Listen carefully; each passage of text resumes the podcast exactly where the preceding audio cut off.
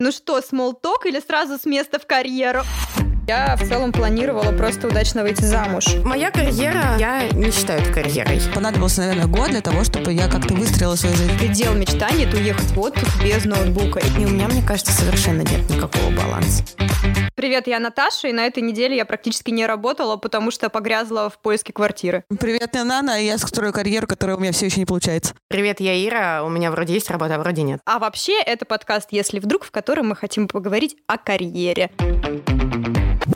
Короче, Нане наконец-то нравится тема, которую мы обсуждаем, поэтому давайте Нана начнет что-нибудь говорить о карьере. Если говорить о том, как дела вообще на сегодняшний день, вот тут у меня на недельке был миссандерстендинг с руководством, и я поняла, что я так переживаю из-за того, что я кому-то не нравлюсь, или мое действие было неправильным, и я так боюсь ошибиться, потому что именно от своего руководителя услышать что-то не супер, потому что, ну как же так, это человек, от которого зависит моя карьера, я начинаю очень сильно стрессовать. Но вот именно если вдруг что-то не так, да, ему просто не то, чтобы не нравится, он не говорит, что я плохая, да, он просто говорит, что можно было бы по-другому да, или там это неправильный вывод какой-то. И все, у меня начинается какая прям вот, э, дикая агрессия, не знаю, э, подавление себя, и я замыкаюсь и грущу, представляете?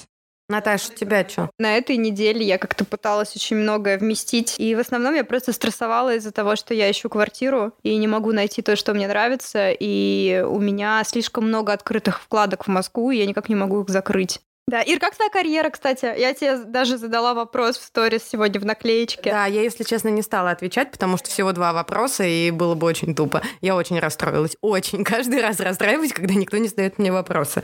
Но это, наверное, не по теме карьеры. Но наши слушатели могут это запомнить. Да, и можете задавать и мне вопросы, задавать между прочим. Подписывайтесь Подписывайтесь на аккаунт Иры, ставьте лайки, огонечки. Да, между прочим, в описании этого выпуска есть ссылка на Инстаграм каждого из нас. Имейте это в виду. А, моя карьера, я не считаю это карьерой. У меня есть ребенок, и это очень большая работа. У меня есть э, строительное бюро, соосновательницей которого я являюсь, и это тоже очень большая работа. И у нас вот есть подкаст, который тоже как бы требует э, достаточно много времени, усилий и я пытаюсь всем этим очень жонглировать на каждой божьей неделе. Я вообще, если честно, устала. И э, чтобы отдохнуть от одной работы, я ухожу в другую работу. И это, короче, какой-то замкнутый круг. Причем за часть работ тебе еще и не платят. Вот мне кажется, это самая главная ложь а, нашего я тебе детства. не за часть. Мне пока не платят ни за одну из моих работ, если честно. Типа, знаете, на голом энтузиазме жонглирую тремя вещами. Вообще, я просто думаю, что это очень большая ложь, которую тебе как-то транслируют в детстве о том, что если ты будешь хорошо работать, то у тебя будет классная карьера. А оказалось, что на самом деле для того, чтобы у тебя была классная карьера, тебе нужны скорее какие-то софт-скиллы, которые, может быть, не так связаны с качеством твоей работы. Тебе просто важно, например, уметь налаживать связи или сохранять какую-то психологическую стабильность, чтобы не стрессовать после каждой неудачной сделки, собеседования и так далее. То есть, на самом деле, здесь очень много каких-то моментов, о которых ты не подозревал до тех пор, пока не начал работать. Вообще было бы неплохо нам с вами разобраться, что такое карьера и вообще, что она для каждого из нас значит. Я всегда как будто бы хотела карьеру, а потом подумала, что, наверное, просто какая-то была такая установка с детства, что, ну, карьера — это классно и прикольно. В принципе, когда меня в детстве спрашивали, кем я хочу быть, ну, я сначала, конечно, говорила совсем в детстве, что я просто хочу выйти замуж за богатого чувака, Идеально. потому что я тогда узнала слово «миллионер», я помню, слово «миллиардер», а еще была влюблена в Максима Галкина, который вел программу «Кто хочет стать миллионером». Ну, и вы понимаете, что все сложилось как можно удачнее, да. Вот. И, в общем, общем, я в целом планировала просто удачно выйти замуж. А потом, чуть постарше, я просто думала, что я буду начальницей. Ну, типа, мне было неважно, чем я буду заниматься, я просто знала, что я буду начальницей. Знаете, вот из разряда тех, которые приходят в офис, говорят, хо-хо-хо, ну как у вас тут дела, работаете? Ну, работайте, и уходят дальше по своим делам, ну, потому что, в конце концов, в жизни есть очень много всего интересного. Ну, у меня вот папа был директором парикмахерской, поэтому я тоже все время хотела быть директором парикмахерской, потому что он приходил, смотрел на девочек, говорил, девочки молодцы, работаем, уходил. Блин, я в детстве хотела быть актрисой.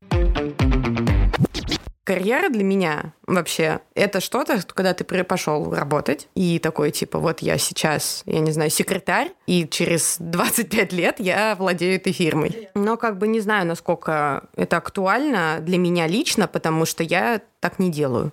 Ну, типа, мне не особо был. Я не задержалась ни на одной из своих каких-то работ, и в конечном счете ушла и решила, что это вообще все не для меня. Но то, по сути, чем я занимаюсь сейчас, там, даю какие-то людям задания, контролирую какие-то процессы, я не считаю это карьерой. То есть, мне кажется, это просто какая-то моя деятельность, свой бизнес, но явно не карьера для меня. Ну вот у меня всегда было какое-то ложное ощущение, что карьера и жизнь — это не очень связаны между собой, что на выходных ты тоже ты, а на работе ты это как будто бы какая-то другая версия тебя. Вот, а потом оказалось, что все не так, что на самом деле ты вообще-то один. Но, в принципе, мне почему-то всегда казалось, что карьера — это очень важно, а сейчас я поняла, что в целом мне совершенно не нужна карьера, мне просто нужны деньги. Чем больше, тем лучше. Вот, но если говорить про меня, то для меня карьера — это личный успех и какое-то, какая-то самореализация. То есть это очень важно для тебя, как для человека, это как жизненная кредо построить карьеру, вот именно свой личный путь так, что ты все время развиваешься, чего-то достигаешь, и неважно в чем это, там, в работе на дядю, или ты сам это делаешь, да, или вообще в каких-то даже других вещах, которые даже не очевидны. Слушай, ну, я, в принципе, в этом с тобой согласна. Я тут недавно задумалась и о том, что я одна как будто бы ничего себе не представляю. Я часто стала задумываться о том, что вот, не будь у меня мужа, ребенка, а, как бы, где бы я жила сейчас, какая была бы у меня квартира, чем бы я занималась, что бы я делала. И когда мы стали делать подкаст, я так загорелась этой идеей, потому что тут мне вот прям комфортно. Мне кажется, что я делаю то, что мне нравится, болтаю со своими любимыми подружками, пытаюсь дойти до уровня какой-то медийности, что мне тоже очень приятно. И вообще надеюсь, что смогу в будущем транслировать какие-то общественно важные темы, затрагивать и обсуждать. Это, наверное, то, что я поняла, вот прям мне хочется и, возможно, поможет мне самореализоваться. Для моего папы вообще очень непонятно было бы, например, понятие карьеры сегодня, да, потому что для них это было работать там 5-2, за определенную зарплату без какого-то повышения или только с выслугой лет. То есть они не хотели ничего перепрыгивать, они не хотели больше, то есть вот у них уже есть путь, и они по нему идут. Даже не то, что перепрыгивать, а в принципе менять сферу было очень да. странно. Делать не буду, ну, да. Тут должно случиться что-то, прям что-то серьезное, там, я не знаю, тебя уволили. Да, ну то есть, да, это не их выбор, да. получается. Это вообще, ну, как бы, мне кажется, это как раз тема старого поколения, то, что это вот завод, да, пятилетка за три года, я все работаю на одном месте, не придумываю больше никаких альтернативных вариантов, вот тут и тружусь. Ну, это интересно. Я вот недавно говорила с папой по телефону. Он говорит, как дела у твоего мужа? Я говорю, у моего мужа нормально дела, сидит, ищет работу. Он такой, что? Как? Он потерял работу? Я говорю, нет. А зачем он ищет новую? Я говорю, ну в смысле, просто хочет работу получше. А зачем? Я говорю, ну в смысле? Ну то есть, как бы для меня это крайне странный вопрос. И мы что-то начали обсуждать все это, и он говорит, вот, ну, я всегда жил и думал, ну вот у меня есть работа, и это здорово, и мне бы никогда не пришло в голову искать что-то новое, даже несмотря на то, что у меня не было там какой-то, может быть, важной деятельности, какой-то большой должности и так далее. Для меня это так странно, мне кажется, вот для нашего поколения. Ну, У нас же поколение достигаторов, да? для нас это вообще супер странно, да. Ну да, то есть если ты что-то сделала, доставишь лавру другому. Ты сидишь и говоришь, в смысле, а я? Нет, это как раз просто, да, то, как все изменилось. А, потому что вот, опять же, у меня муж уже неоднократно пытался открыть какой-либо бизнес и постоянно там что-то делает, и понятно, что они прогорали, и с первого раза мало у кого что сразу легко получается. Но вот, например, его родителям это концепт концепция вообще непонятна. То есть бизнес это априори что-то провальное. То есть это точно не получится. Поэтому ни в коем случае не уходи с работы. Э, работай всегда на, на ней одной, и вот она будет тебя там кормить, развивайся в ней. Главное это стабильность. Да, и не важно, что она тебе там вообще не интересна эта работа, и ты не хочешь этим заниматься, и ты хочешь большего, чем оклад на работе, да, и как бы и финансово, и, я не знаю, плане свободного времени. Ну, короче, все хочешь по-другому, но нет, так не должно быть, и поэтому у них в этом плане, например, происходит какой-то дисконнект. И причем ты как бы не то, чтобы их винишь за это, да, тебе, мне, например, просто обидно, что они не понимают этого, да, но тут как бы у них столько лет тоже за плечами, которые они шли именно таким путем, и поэтому для них это, наверное, что-то дикое. Но у меня была история про то, как я, когда закончила институт, я очень хотела попасть в рекламное агентство. И когда я только выш- выпустилась, я начала искать работу, и понятное дело, что меня никуда не взяли, у меня не было никакого опыта, мне пришлось пойти на обычную работу, да, там я работала с клиентами, сидела, и все мне было хорошо. И мне очень нравилась моя работа, я получала хорошую зарплату. В принципе, мне нравился коллектив, все нравилось, все прекрасно было, но это не то, чего я хотела. И я решила сменить все-таки свою сферу деятельности, открыла HeadHunter, да, начала искать и нашла вакансию в рекламном агентстве, просто менеджер по документообороту. И прихожу на собеседование и говорю, что вот вы знаете, вот мне не нравится, не хочу уже работать с документами, да, и зарплата там, понятное дело, вообще чуть ли не два раза ниже, но вот я хочу Дальше я хочу больше. Вот если вы мне обещаете, что там через полгода вы мне повысите зарплату, через год вы меня переведете на другую должность, я согласна. Я согласна все бросить и начать все заново. И я прихожу к своему папе и говорю, пап, вот такое дело, если что, поможешь? И он мне говорит, на, ну зачем ты уходишь? Я говорю, ну как, я хочу больше, я хочу другое. Он говорит, а что, тебе там так нравится? Я говорю, нет. Я готова сейчас себя, ну, грубо говоря, подавить и реально копаться в этих документах, но для того, чтобы через год и через два я могла достигнуть чего-то большего. То есть я сейчас жертвую чем-то для того, чтобы получить больше. Он говорит, ну зачем? Вот у тебя же хорошая ну, работа, тебе там платят. И вот эта фраза, что тебе же там платят зарплату, а ты не знаешь, ты сейчас придешь на другую работу, тебе там платить не будут. И у него вот самый главный аргумент был именно в том, что ну у тебя же все хорошо, тебе же нравится. Ну, я вот, например, тоже несколько раз меняла не просто ну, сферу, а в итоге и окончательно ушла просто в никуда. И вот я очень долгое время просто сидела дома, и, если честно, я с этого вообще как-то не угрызалась, и мне было совершенно хорошо. Ну, типа, я подумала пойти отучиться на дизайнера интерьеров, но как-то это тоже делала в таком лайт-режиме, и прошло время, прежде чем я к этому пришла. Но я постоянно чувствовала какое-то давление со стороны просто окружающих о том, что типа, ну, какое внегласное. Вроде мне это не говорили, но как будто каждый там сидит и думает, а вот сидишь, ничего не делаешь, там типа на диванчике, нифига ничем не занимаешься.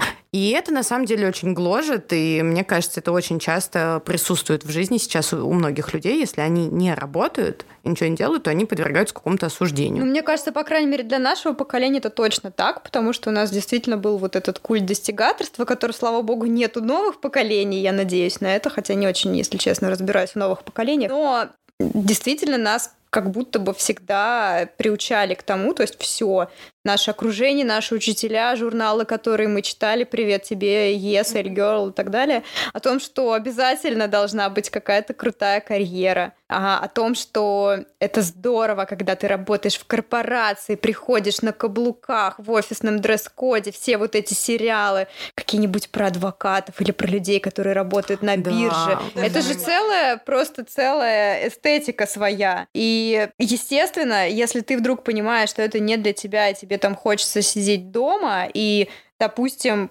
реально быть домохозяйкой, например, заниматься это вообще готовкой. осуждается, да. Да, то ты сразу как бы, ну, такая клуша, ну, понятно, все. Да, и ты сразу... Почему это... должны осуждать? Ну, то есть, это типа точнее, почему тебя должно волновать? Как бы. Нет, это вообще другой вопрос. Да, типа с тобой как будто и разговаривать не о чем. Ты типа глупая, ты-то на работу не ходишь, и ты ничего не узнаешь нового, сидишь там, я не знаю, пыль протираешь все время дома, ну, типа такого.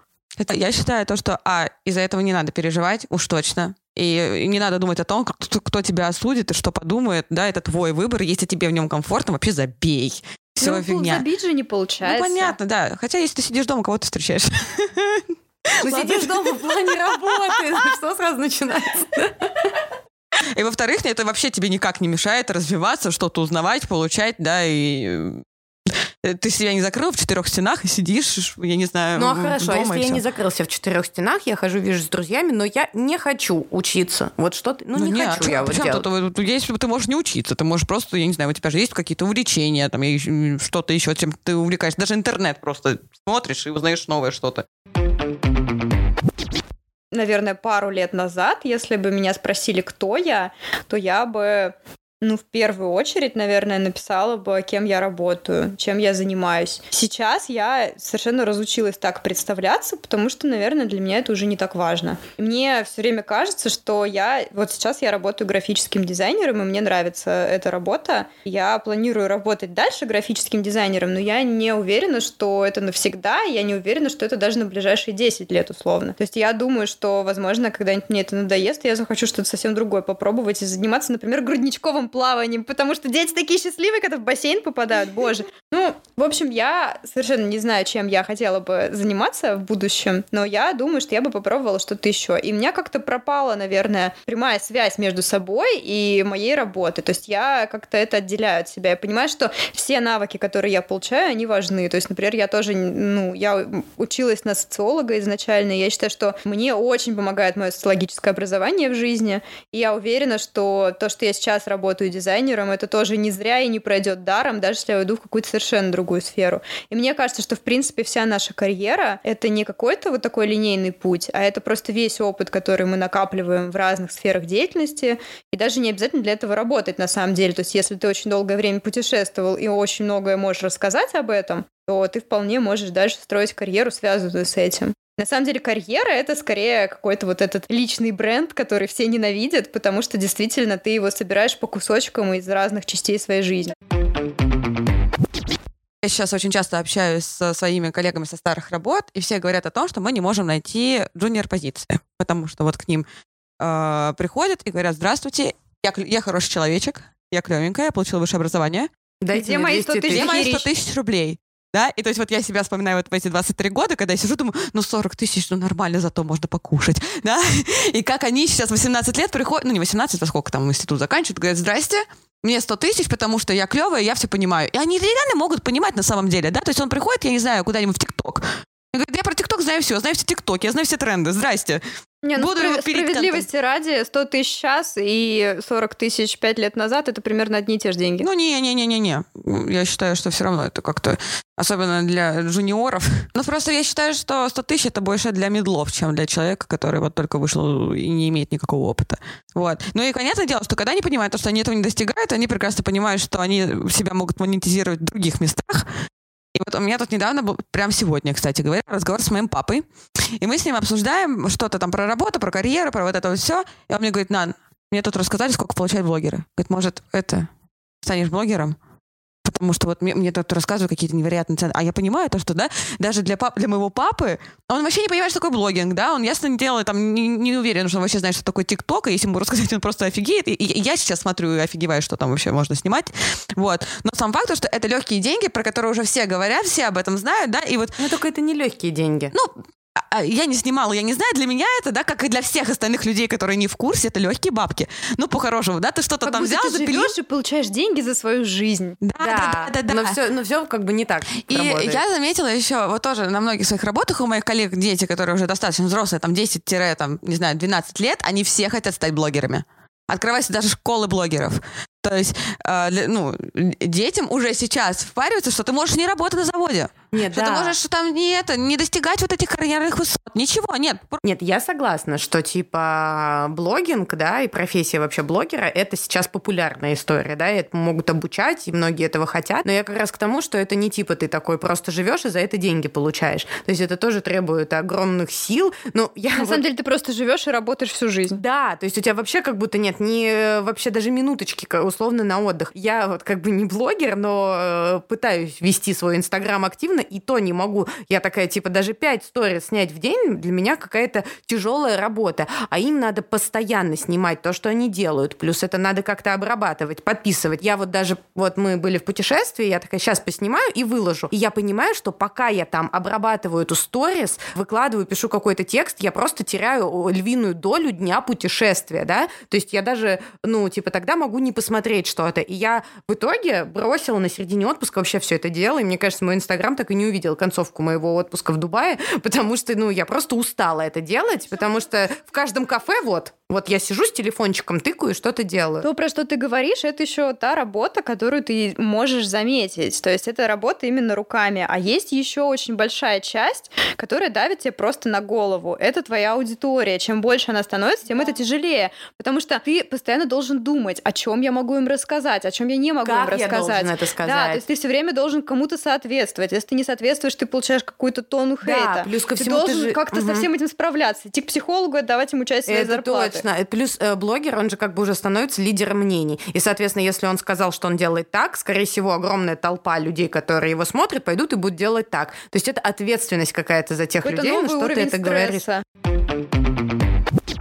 К вопросу о том, что путешествие становится и работой тоже. И есть такое сейчас понятие, как work-life balance. И что вы об этом думаете, мои соведущие любимые? Ну, что я думаю? А, сейчас, помимо зарабатывания денег, достижения целей и вот этого всего, есть еще очень популярный термин, как выгорание. И как я это понимаю, и как на себе это прочувствовала, ты а, не можешь балансировать между работой и личной жизнью. И все это превращается, все твое время превращается в работу, и мы вот тут недавно прям с Наташей об этом разговаривали, что вот сегодня выходной день, мы сидим, записываем выпуск, а я все еще сижу и думаю, что я забыла сделать в пятницу и что мне нужно будет сделать в понедельник. Это я с тобой согласна, и по этому случаю хочу вам немножко сказать интересных фактов и статистики, которые Ого. я, кстати, Ого. почитала, да. И э, то, что как раз выгорание — это очень огромная проблема сейчас, и связанная она с трудоголизмом. И вы знаете, что самое большое количество рабочих часов — это в Коста-Рике и Мексике, там 13,5 часов в день работают. Нифига. А Россия на четвертом месте вообще в этом рейтинге. Выгорание или рабочих именно часов? рабочих часов. Из-за того, что так много рабочих часов, из-за этого случается выгорание. И по статистике вот исследований в Headhunter, кстати, в России перерабатывают 73% сотрудников, и половина только получают сверхурочные срочно из-за этого. Когда случился ковид, и э, все перешли работать на удаленку, думали, что будет меньше переработок. По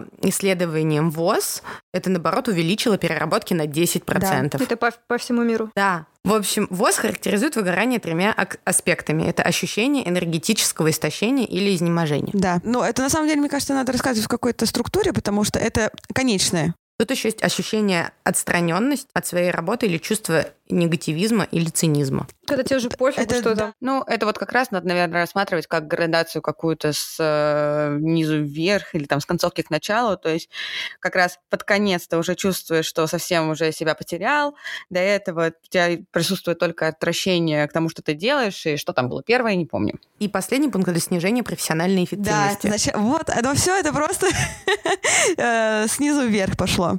Мы тут э, обсуждали недавно с другом о том, что очень много времени должно пройти для того, чтобы ты вообще восстановил силы. То есть, например, мне понадобился год для того, чтобы я реально пережила это выгорание. Обнимаю тебя. И вот я хотела рассказать собственную историю, что вот когда был 20 год, я э, работала дома, и из-за того, что тебе некуда выйти, по сути дела, да, нас всех закрыли, и ничего не происходит, да, и я работала дома, и я просыпалась, открывала ноутбук, у меня была, был ненормированный рабочий день, и когда закончился локдаун, я заходила в свою комнату, и я просто меня трясло от того, что все, я уже не могла ее видеть, э, я ненавидела этот ноутбук, я ненавидела свою работу.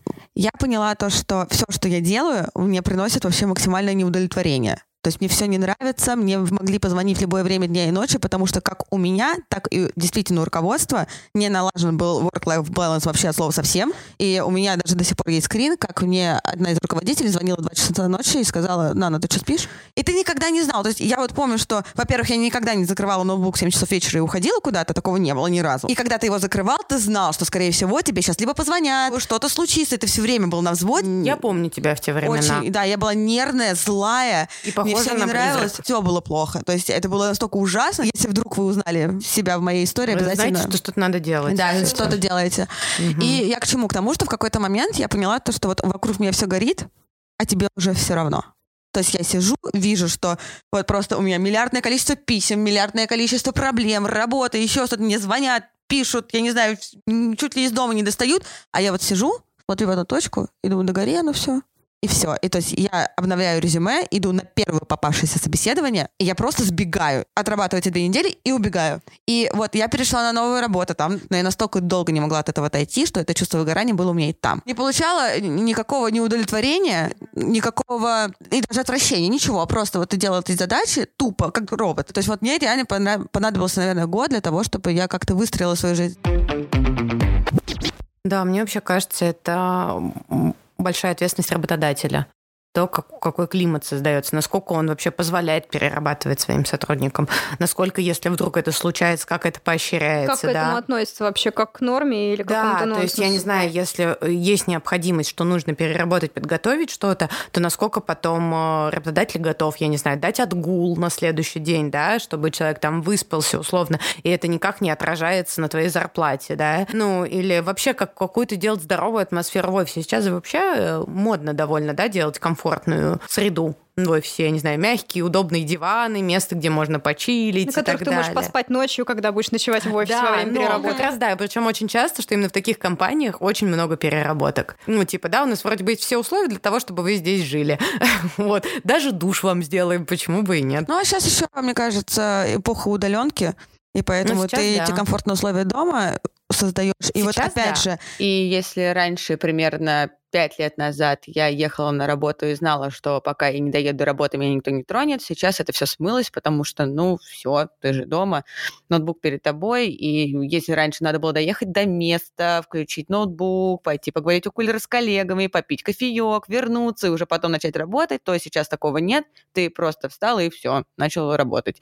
И это смывает какие-то границы, конечно. Я стараюсь не отвечать в таких ситуациях, хотя я понимаю, что у меня все-таки привилегированное положение. То есть я понимаю, что если в моей компании к этому относились как к норме, наверное, меня просто уволили, если бы я не отвечала постоянно. Вот. Но так, в принципе, мне кажется, что не всегда но зачастую, чтобы тебе не перерабатывать, ну, это твоя ответственность, а не работодатель. То есть я говорю, не всегда, но так бывает. Например, в той компании, где я работаю, я практически не перерабатываю. Ну, нам дают отгулы за переработки, и, в принципе, для меня это довольно комфортная ситуация. Но как бы я устроилась на работу, и там буквально пару месяцев позже к нам устроилось еще два человека, которые потом уволились, потому что не выдержали переработок. А я никак не могла понять, а зачем вы перерабатываете? Ну, то есть вас просят это сделать. Например, меня тоже просят. Я просто говорю, я не могу. И все. И как бы, ну, я понимаю, что если бы у меня был отвратительный работодатель, наверное, мне бы сказали, а не пошла бы ты тогда в жопу со своим не могу. Но в целом, мне кажется, что человек тоже должен как-то регулировать вот этот момент. Ну, Вообще интересно по поводу выгорания. Я думала, ну, у меня тоже было выгорание, вот как раз от своей собственной студии, когда я сама не могла организовать свою работу так, чтобы не работать круглосуточно. Я помню, что я ужасно устала, и мне тоже было совершенно все равно, как там все это будет развиваться, и пусть это вообще не развивается. А, Я помню свое, как менялось мое отношение к ноутбуку, потому что у меня нет стационарного компьютера, я всегда работаю только за ноутбуком. Я помню, что я ездила в отпуск, и мое главное условие удачного отпуска было не брать с собой ноутбук. И я еще думала, как интересно. Вот, например, в детстве для нас компьютер был развлечением. Это да. А сейчас компьютер воспринимается просто как то, чего ты вообще не хочешь видеть, не дай бог. И я помню, что вот действительно предел мечтаний — это уехать в отпуск без ноутбука. И я какое-то время так старалась делать. И потом я заметила симптомы исцеления, когда я начала брать его с собой. Я думаю, ну, на нем же можно фильм посмотреть. Не обязательно же работать. И ты понимаешь, что тебе становится немножко легче уже со временем. Work-life balance — это тоже такая популярная тема, часто обсуждаемая. И, в общем, ты постоянно слышишь, что тебе важно соблюдать work-life balance. И мне кажется, что это тоже давление. Потому что как будто бы, если ты после работы смотришь сериал, то это не совсем work-life Да, balance. да, действительно. Как будто бы ты должен достаточно часто бывать в отпуске. Отпуск это не когда ты сидишь дома и просиживаешь диван, а когда ты едешь в новую страну, смотришь там что-то потрясающе интересное, и, в общем, живешь такую полную жизнь, занимаешься спортом. На самом деле, зачастую тебе половина из этого как минимум не нужно, а еще половина тебе не по карману, и тебе просто ты устаешь всем все доказывать. То есть, получается, сначала ты на работе э, мучаешься, замучиваешь себя, а потом Мгм. замучиваешь себя в отпуске. И поэтому work-life balance это тоже далеко не всегда какая-то положительная история. мне кажется, ты просто достаточно критично это расценила. Мне кажется, тут э, суть в том, что как раз work-life balance очень важен, но он реально давит. Ну, это как вот общественное мнение, да, которое тебе из каждого утюга тебе говорят о том, что он должен, должен, должен быть, и должен быть вот такой. А по сути, он должен быть такой, как комфортно тебе, чтобы ты чувствовал лично в себе внутри вот этот баланс. И у меня, мне кажется, совершенно нет никакого баланса. Ни work, ни life, ничего. Мне кажется, вот именно баланс, вопрос о том, что вот ты для себя понял, что значит этот баланс, то есть ты считаешь, что вот я закрыла ноутбук, пошла смотреть сериалы, для меня это баланс, я так отдыхаю. Мгм. Это же про это, да, твоя жизнь, это тоже должна быть отдыхом, она должна быть не всегда яркой, да, нет такого, что все живут только в приключениях.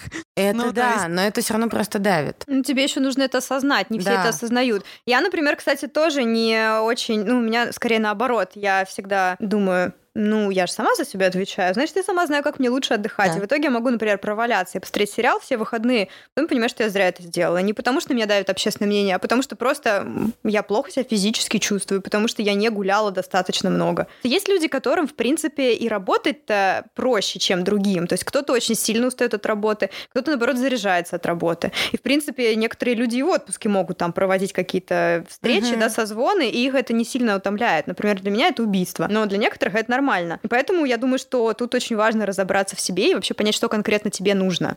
У меня вот с этим вообще, мне кажется, сейчас плохо, и все границы отдыха и работы смыты просто в унитаз, если еще не куда-то дальше. У меня в последнее время мечта вот реально уехать в отель на сутки одной. Я вот всем про это говорю. И реально заказать пиццу, включить себе сериал, и вообще никто, чтобы меня не трогал. И чтобы я не думала о том, накормлен ли мой ребенок, а, я не знаю, закрыты ли рабочие задачи. Нужно ли Да. мыть посуду? Вообще, Да, каких-то то даже мелочах. Вот вообще мне хочется, чтобы мне дали возможность именно спокойно отдохнуть. Не просто э, заселили меня в отель, а действительно э, взяли на себя вот эти вот мои заботы какие-то привычные для меня, которые уже как работа. Я, кстати, еще услышала про э, систему, когда ты работаешь по таймеру. То есть ты ставишь себе 25 минут, ты работаешь, потом 5 минут таймер включаешь, отдыхаешь, еще 25 минут работаешь, и потом там у тебя большой перерыв, там, допустим, 10 минут. И у меня такое было из-за того, что, опять же, я на удаленке, тяжело иногда собраться с мыслями, что-то там начать делать. Это так помогает. Я, например, поняла для себя, что мне удобнее заниматься как в школе, потому что в школе я вообще не перенапрягалась. Ты сидишь 40 минут, у нас были уроки по 40 минут, а не по 45. Сидишь 40 минут, у меня даже, у меня до сих пор будильники в телефоне называются первая перемена, вторая перемена и так далее. На самом деле я очень завидую двум типам людей. Первое, я очень завидую энергичным людям, потому что вот, как ты, Ира, говорила про своего мужа, то, что его это не утомляет. И, ну, неважно что, есть многие люди, которых что-то не утомляет. И ты смотришь и думаешь, откуда у вас столько энергии? Да, вот у меня да, да. энергии от природы мало. Я, в принципе, такая довольно тягучая. И я очень бы хотела быть вот таким электровеником, которого действительно все хватает. Но, к сожалению, я не из этих людей. Я думаю, что нужно просто как-то себя принять и смириться с этим. А второе, чему я завидую, я забыла чему. А, я завидую э, та- тем людям, которые могут сосредоточиться на чем-то одном. Я, в принципе, с трудом концентрируюсь. И если я концентрируюсь, то тоже не факт, что меня надолго хватит. Так, а чтобы уж до конца разобраться с work-life balance, давайте пройдем тест, который покажет, в какой стране нам надо жить, для того, чтобы соблюдался наш личный work and life balance. Ставлю на Абхазию в своей ситуации. Окей, мы его также прикрепим ссылкой в описании нашего выпуска. Вы можете тоже его пройти и расскажите нам потом свои результаты в нашем инстаграмчике. Ждем. Итак, первый вопрос. Чего бы тебе хотелось начинать утро в будни перед работой? Вариант А. С черного кофе и вида с высоты птичьего полета. Вариант Б. Со свежего круассана и пеших прогулок. Вариант В. С езды на велосипеде. Вариант Г. С моря, солнца и пляжа. Это прям как кто хочет стать миллионером. Я вот прям- Я выбираю море, солнце, пляж. Я выбираю круассаны и пеш прогулки. Обожаю круассаны. Душ продам за круассаны. Наташ. У меня сложный выбор между круассаном и черным кофе и видом с высоты птичьего полета. Но, наверное, я все-таки выберу круассан, по крайней мере, это ближе к моей реальной жизни. Как выглядит твой идеальный рабочий день? Я ухожу с работы ровно по времени, успеваю сделать все и оставляю пару часов на домашние дела. Это вариант А. Вариант Б. Не замечаю часов, готов сидеть на работе круглосуточно, дома мне скучно и одиноко. Вариант В. Чем меньше я работаю, тем лучше мое настроение, успеваю все сделать во всех сферах жизни. И вариант Г. Идеально совмещаю работу и отдых, успеваю работать и наслаждаться жизнью каждый день. Какой-то нереалистичный вариант. Ну, я за него. Я тоже. Я за вариант, чем меньше работаю, тем лучше мое настроение. Следующий вопрос. Какое максимальное количество дней подряд ты можешь отдыхать? Вариант А. 7 дней – это мой предел. Я люблю отдыхать, но начинаю скучать по работе. 14 дней мне хватит. Если задержаться дольше, мне становится скучно. 21 день я беру от жизни все. 14. Ну, я, наверное, тоже 14. А я выберу 21. Сколько времени тебе нужно на обед? Один час. Этого хватит, чтобы съесть первое, второе компот и поболтать с коллегами. Второй вариант. 20 минут. Зачем тратить много времени на обед? 15 минут. Я вообще не ем вне дома, подышу свежим воздухом и нормально. 2-3 часа идеально подойдет для сохранения фигуры. Пережевываешь пищу э, тщательно на протяжении 30 секунд. Это мой вариант. Я очень люблю погулять э, в перерыв Мгм. обеденный, поэтому я стандартно ем где-то минут 10, а потом иду куда-нибудь. Вот я тоже так делаю, но мне, в принципе, час хватает. Я выберу час, но не потому, что я хочу есть первый, второй компот, а потому что... Потому что хочу поболтать с коллегами. Да-да-да, с ними можно погулять. Я тоже выбираю этот вариант. Так, чего бы ты хотел больше всего во время работы? Первый вариант. Законно пить вино в любое время дня. Второй вариант. Обеденный сон на несколько часов. Третий вариант. Чтобы переработку запретили на законодательном уровне. И вариант четыре. Укороченный рабочий день и столько кофе-брейков, сколько душе угодно. Выбираю последний вариант. Я выбираю первый, конечно же. Я выбираю корочный рабочий день, хотя мне кажется, кофе-брейки мешают сосредоточиться. Сколько дней в неделю тебе комфортно работать? Шесть дней. Больше работы, больше денег. Второй вариант. Четыре дня. Мне нравится график 2-2, 4-4. Это мне по душе. И пять дней я привык ходить в школу пять раз в неделю, затем в ВУЗ и на работу. Не хочу ничего менять. Привет всем, кто ходил в школу 6 дней в неделю. Да-да-да. Да. А мне нравится 4 дня, но не в графике э, типа 2-2 и 4-4, а скорее 4-3 мне очень нравится. Но я выберу 4 дня, типа я столько могу работать. Я тоже выберу 4 дня, но по факту про меня скорее 6 дней, больше работы, больше денег. Очень грустно сейчас было, ну ладно. Мне тестик говорит, что я должна э, быть в солнечных лучах Испании. У меня тоже Испания, я очень разочарована этим тестом. Возможно, здесь просто нет других вариантов ответа. Напишите, пожалуйста, ваши результаты. Всего шесть вопросов. э, Сильно не пострадайте, делайте это в кофе-брейке на вашей работе и отдохните немножечко от переработок.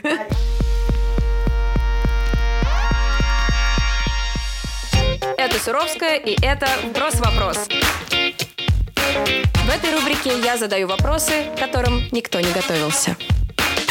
Если бы прямо сейчас ваша профессия, вот все, что вы умеете, все, что вы знаете, запретили, чем бы вы занялись? Журналистикой. Почему? Не знаю. Мне хочется писать и освещать какие-то общественно важные вещи и доносить их до людей. Я, если бы у меня стояла задача просто найти какую-то другую работу, то я бы стала менеджеркой проектов. А если бы я могла просто поменять свою профессию кардинально, вот как Ира сказала, и начать все с чистого листа, то я бы отучилась на генетика, потому что мне просто очень все это интересно. Я вообще, когда училась в университете, узнала о том, что э, один из самых выгодных бизнесов это ритуальные услуги. И как бы это сейчас м, ужасно, наверное, не звучало бы. Я до сих пор об этом задумываюсь, что я бы туда пошла. Вот. Но пока что я не на том жизненном уровне, чтобы отделить свои эмоции от работы. Но если вдруг такое бы случилось, я бы туда пошла. Люди умирают каждый день, это достаточно выгодно. Меркантильная бабенка. Там, где денег больше дают, туда идет. Потому что я армянка. Интересно то, что вы, мечтая о каких-то новых, недоступных для себя сейчас профессиях, все равно назвали то, что непосредственно связано с вашей текущей деятельностью.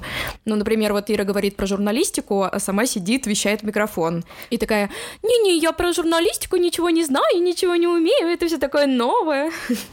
Я уверена, что и Наташа в своей повседневной деятельности по граф-дизайну и в типографии постоянно встречается с менеджментом проектов. Ну, например, с приемом и обработкой заказов, с постановкой задач команде и так далее. А с генетикой? Слушай, ну с генетикой неожиданно было. Сейчас даже сложно это к чему-то прикрутить. Перед сном, когда я продумываю свою альтернативную жизнь, я генетик. Я, кстати, в своей альтернативной жизни как раз представляю, что у меня есть какая-нибудь своя маленькая квартирка где-то в Москве, я там одна, и я работаю журналисткой. Красиво. Кэрри Брэдшоу, да. Типа того, да. К чему я этот вопрос задала? Пока вы болтали, я вспомнила такую историю. Я гуляла однажды с другом, мы уже наговорились о всех наших последних новостях и решили обсудить вот такой интересный проективный вопрос. А представьте, что сейчас вокруг нас все люди исчезают, вот мы остаемся с тобой вдвоем, что будем делать? И нам, на самом деле, контента хватило минут на 10 на то, чтобы обсудить, как классно мы бы гравили супермаркеты, катались на классных тачках и так далее. И потом он задал мне в ответ другой вопрос, и, на мой взгляд, еще более интересный. Вот представь, мы сейчас убираем все ресурсы на планете, но при этом все люди и знания остаются. За сколько лет мы пройдем снова весь этот путь от наших э, первобытных голеньких человечков до текущего уровня развития? Ну, я бы, наверное, поставила лет 100 примерно, чтобы это все приобрело не только ту форму, которая у нас есть сейчас, но еще и, наверное, это все будет модернизироваться со временем, потому что ну, люди же думают, наверное, как оптимизировать процессы. И, ну, как мы знаем, люди умирают каждый день. И я это к тому, что нужно время для того, чтобы передать свои знания, нужно время, чтобы все создать по частям, чтобы кто-то вырос и перенял опыт э, своих старших э, соратников. Ну, в общем, я считаю, что то это вполне себе оптимально. Да, мне тоже кажется, что люди, ну, должны, я не знаю, записать свои знания, да, то есть это первая какая-то книга появляется, к примеру, да, потом это переписать, передать, построить задание, приходить, ну, то есть это очень много, мне кажется, явно больше ста, я бы даже больше дала, чуть ли вот ближе как раз к полувека, да, я бы, наверное, туда, ну, 300. Мне кажется, намного быстрее. Мне кажется, лет 20. Во-первых, как бы, если люди все знают, э, и, во-первых, если бы все исчезло, все бы такие, Срочно нужно все делать. Все бы так поднажали, что еще бы вперед вышли, я думаю. Ну, да. На самом деле, мне, конечно, очень сложно что-то здесь сказать реалистичное, потому что я абсолютно не связана с наукой. Но а, я, я очень думаю... связана, и поэтому считаю, что 300 вполне хватит лет. Я думаю, что если у нас есть знания, то как бы заново собрать компьютер и записать все эти знания в него, чтобы он их транслировал дальше, вообще не проблема. Ну вот здесь я очень поддерживаю Наташу, потому что знания по факту рулят всем всем развитием, всем построением карьеры, построением твоего пути по жизни. Если у тебя есть знания и план, то с помощью этого ты добудешь навыки и опыт. А если у тебя есть и знания, и навыки, и опыт, то ты уже достиг своей несгораемой суммы и можешь заново построить карьеру где угодно, вообще без каких-либо стартовых ресурсов. В конце мне хотелось бы сказать, что что бы для вас не значила карьера, профессиональный рост или образ жизни, любите себя и то, что вы делаете. Всем пока! Пока-пока! Любим, целуем! Спасибо, что дослушали наш выпуск до конца. Если вдруг вам понравилась наша тема, Или вам вдруг было смешно, ставьте лайк и рассказывайте о нас своим друзьям. нам будет очень приятно.